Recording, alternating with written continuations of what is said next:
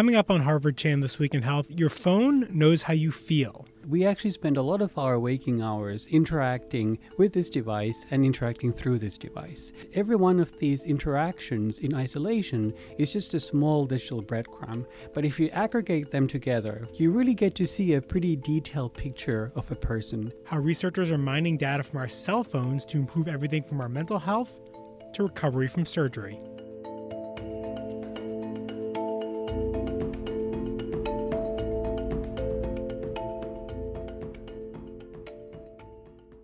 Hello and welcome to Harvard Chan This Week in Health. I'm Noah Leavitt. It is Thursday, October 18th, 2018.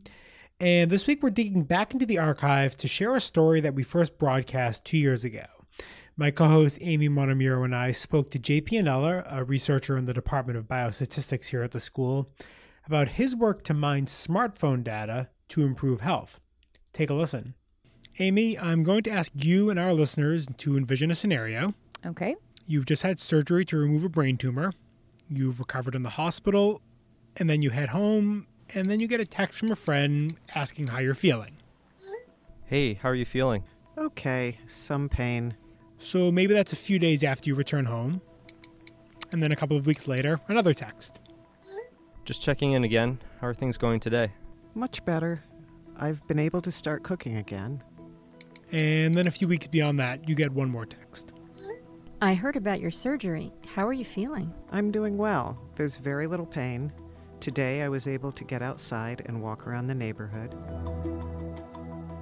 These conversations and the progression can actually tell your doctor a lot about your condition. So the simple act of just typing a text message actually requires a ton of things to come together. That's JP and Onnela, an assistant professor of biostatistics at the Harvard Chan School. He runs a lab that collects smartphone data and extracts insights about human health and behavior. So, back to that brain tumor example and why text messaging can be so insightful.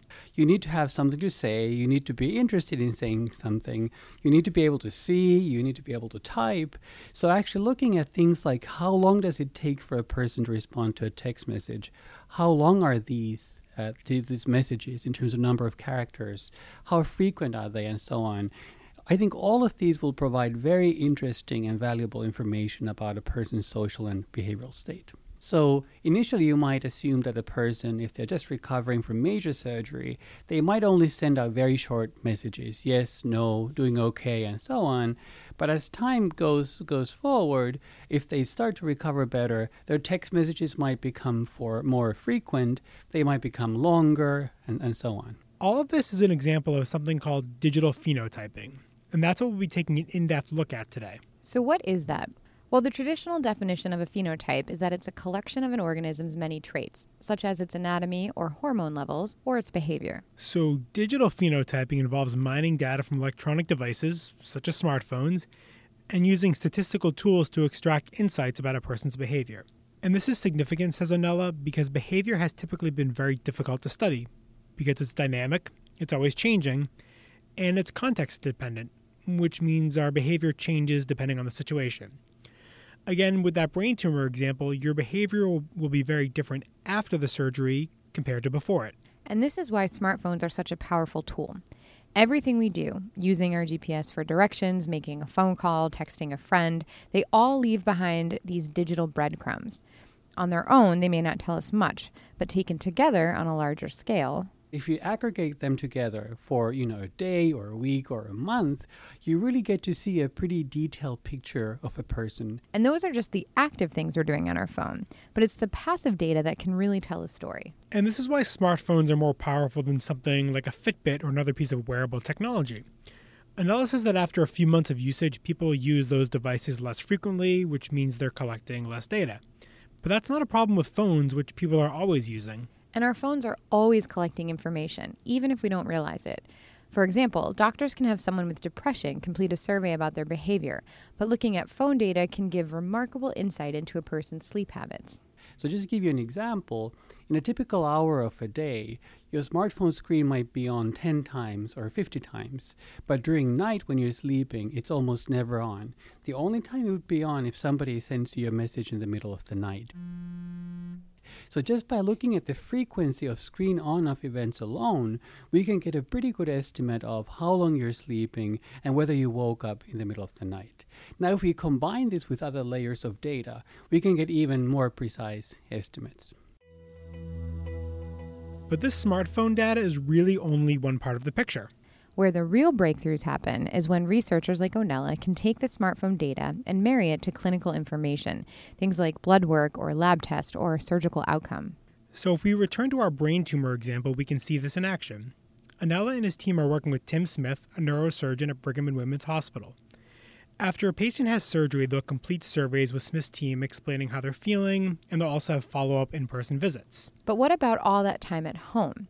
That's where Onnela can use smartphone data to fill in the gaps. We gave the text message example, which measures cognitive functioning, but there are other things to look at as well. So, in this particular study, for example, one of the key sensors we're using is GPS. We would expect that the person, right after surgery, they will be at the hospital.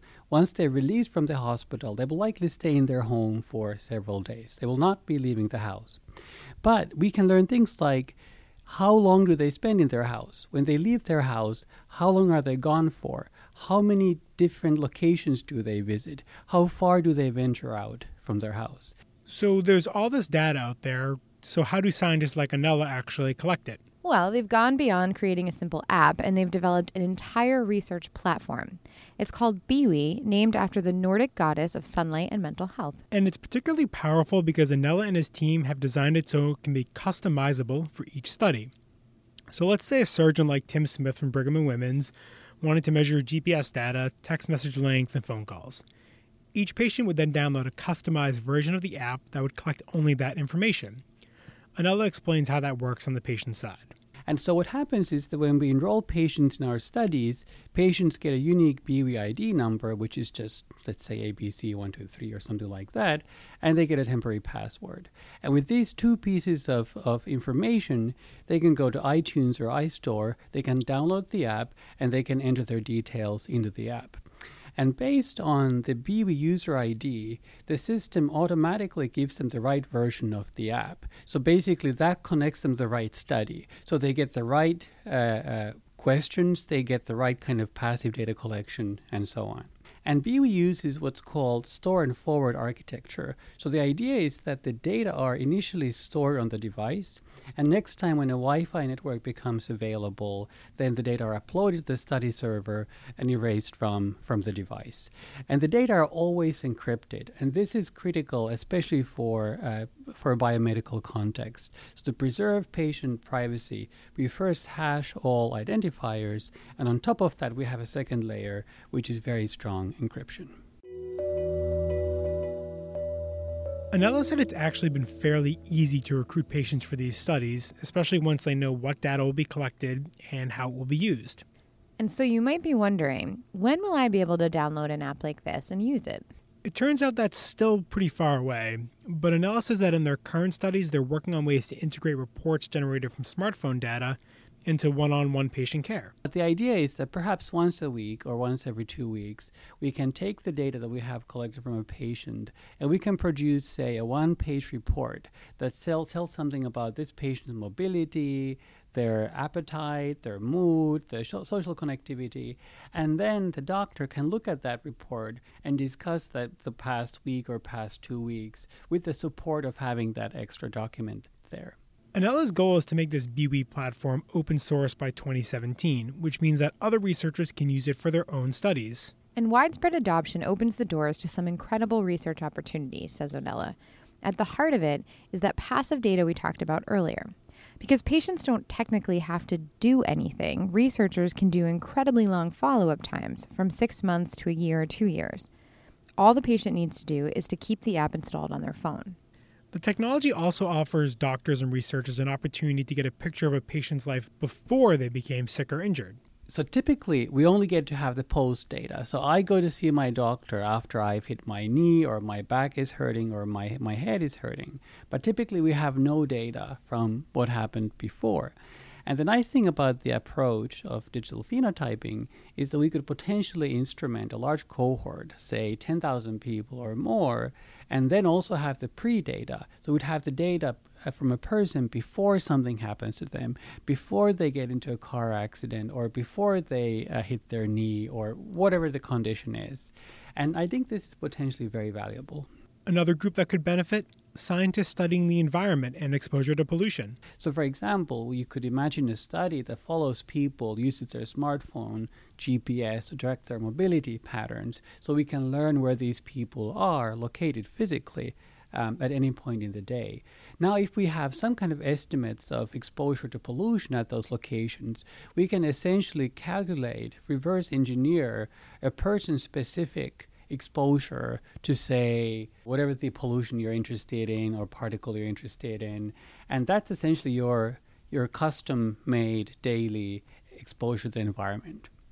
As we talked Onnela emphasized the importance of collecting raw data from devices not only does that make the research he mentioned possible, but it will also make it easier for scientists in the future to replicate studies. And we know from a fairly recent study that about two thirds of studies, medical studies, are inconsistent when retested, and only about 6% of studies are completely reproducible. The reason for collecting raw data is that we or somebody else can later reanalyze the data using whatever methodology they want to use. But also, what's important is that if we relied on a proprietary summary statistic of someone's mobility, for example, what if that summary statistic changes in the middle of a study? So, for example, if Google or iPhone or Apple they decide to change some of these summary statistics that are proprietary, we would never find out. One day it would just seem that 200,000 people in the United States are now walking 20% more. And this is obviously a problem. And actually, one of the features of our platform that we're building in now is one click replication. So we were inspired by Amazon's one click uh, purchase button. The idea here is that the platform stores all the key settings of a study. So if you wanted to replicate my study next year, you would have to only find my study in the list of studies, click that, and you would essentially immediately be able to run your own study, which uses the exact same settings for data collection as, as my study. So the idea here is to make the system as transparent as possible and to make it as easy as possible to replicate existing studies. Onnela wants to make it clear that there's no financial gain here, no one is buying or selling this data.